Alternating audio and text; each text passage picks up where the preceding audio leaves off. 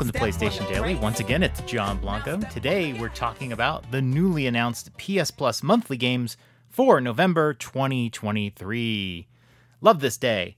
Last month, we got three good titles, I think, for monthly games. And remember, monthly games are yours forever as long as you have PS Plus.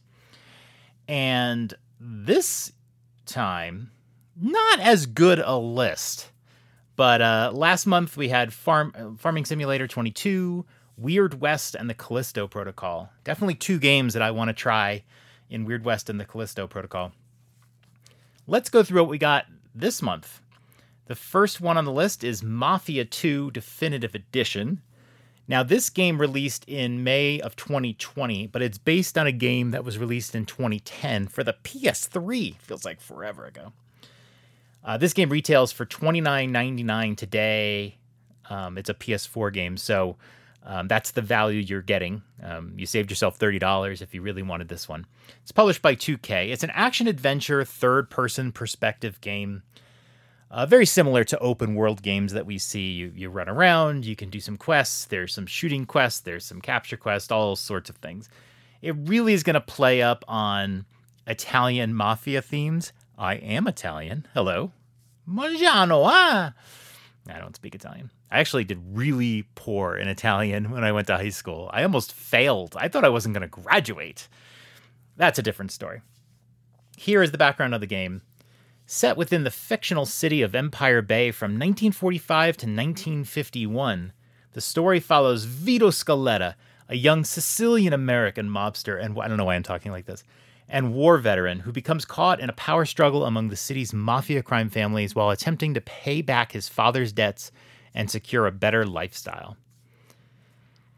Um, this game does include all the DLC from the original game, so you get the whole package, which is something I love. I love when I get DLC for games I haven't even played yet. Uh, and here's one little factoid I saw that I had to share. Mafia 2 has the most profanity in a video game, particularly the word well, particularly the F word. It's a clean, it's a clean podcast. Particularly the F word, which is spoken 397 times, beating previous record holder. Can you even guess what it is? The House of the Dead Overkill. What? I would love the job of counting the curse words in a game. So this is a game about living living the mafia life. Um, definitely the most mainstream of the bunch, I would say. Uh, if you're into mafia, or if you've played this game and loved it, um, here you go. You get it for free this month.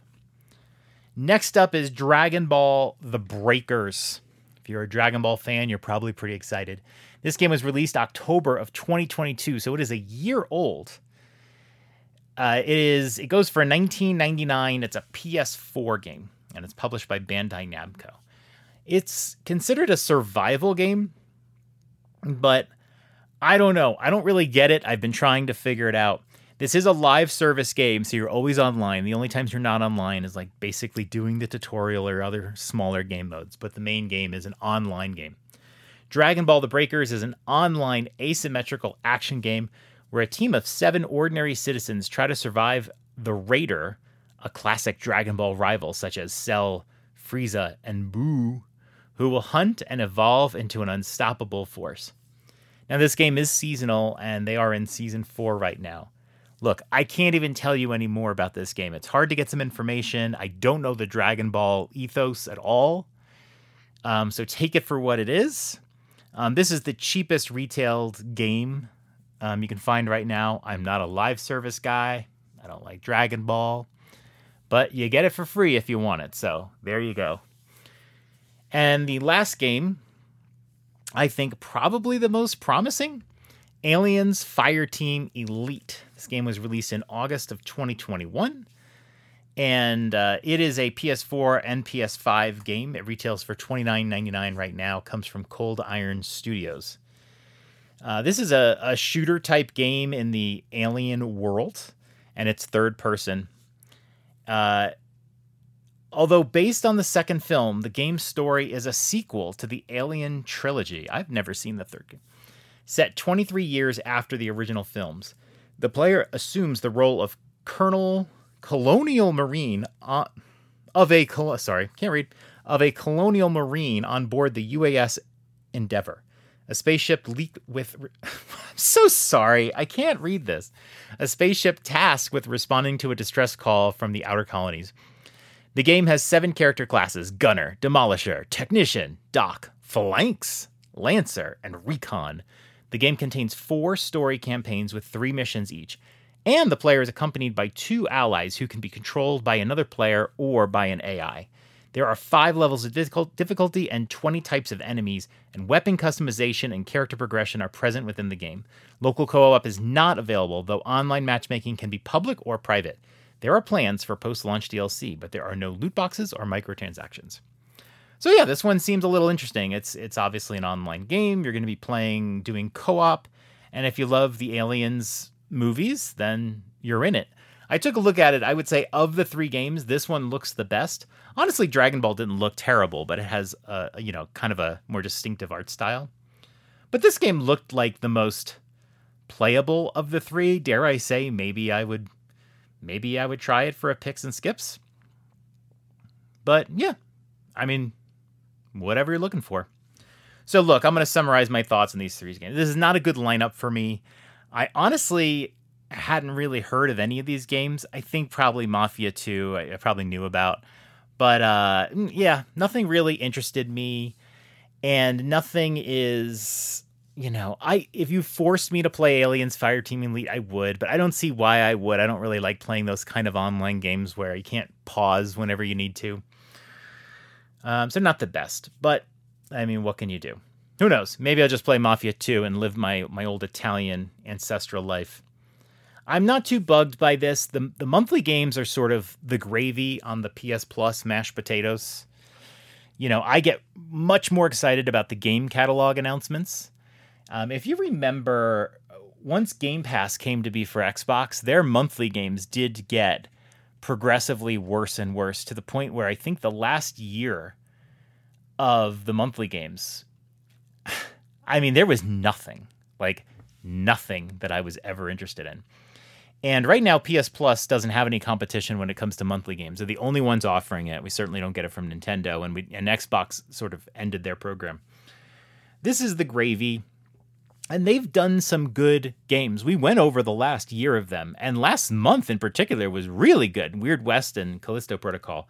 I'm not too worried that mm, this month is a bit of a stinker. Uh, maybe two of the last three months are a bit of a stinker. Uh, but not too bad. I'm looking forward to the game catalog announcements, which should be coming in about a week or so.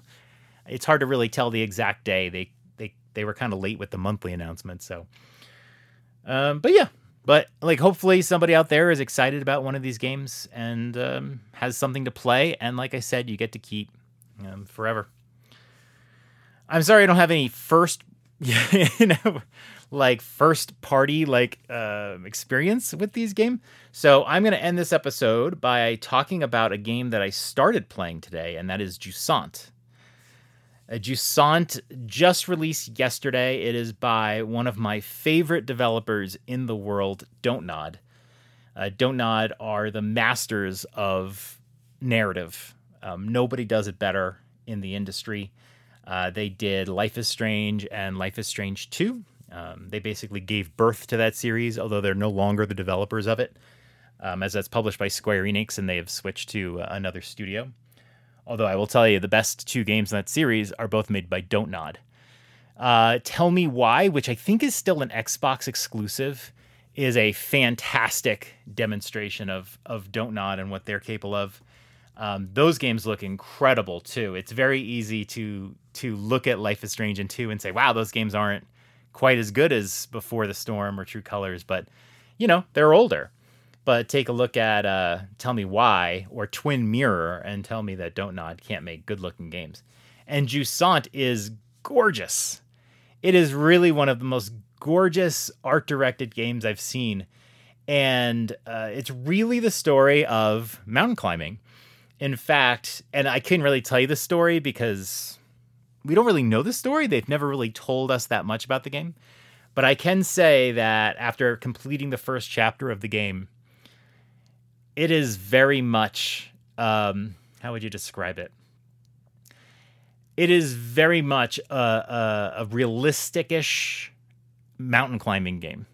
not mountain climbing, like like rock like rock climbing, and uh, you you use the um, the R2 and L, the L2 and R2 buttons to sort of as your hands, and you have to like put your hand on a on a rock or a, a handle, and then you have to like move up and and grab the next rung. Um, you've got a rope. There's all of these terms that they don't even like define, but you can sort of figure out as you play. And if you're familiar with rock climbing, you're going to see a lot of this stuff. I can't even remember the words off the top of my head, but it's really cool. It's it's it's really interesting, and in fact, I don't know if this is intentional or not. I, I feel a little exhausted playing that game, make, holding you know holding the triggers down and feeling like I don't want to fall off the the rock face, you know. And it gives me a bit of a workout. It doesn't help that I have a little cut on my index finger, and um, that wasn't helping. But they haven't said a lot about this game. They've just showed some of the rock climbing and the kind of the gorgeous environments and whatever. But what I'm finding in chapter one is you come across these letters, and they're written by these people that used to live in this area that seems to be desolate now, as of now. And uh, yeah, you can miss the letters. There's lots of extra areas. So you might see one path that goes up, but you might see one path that goes right, and you got to figure out, you know, which way do I want to go.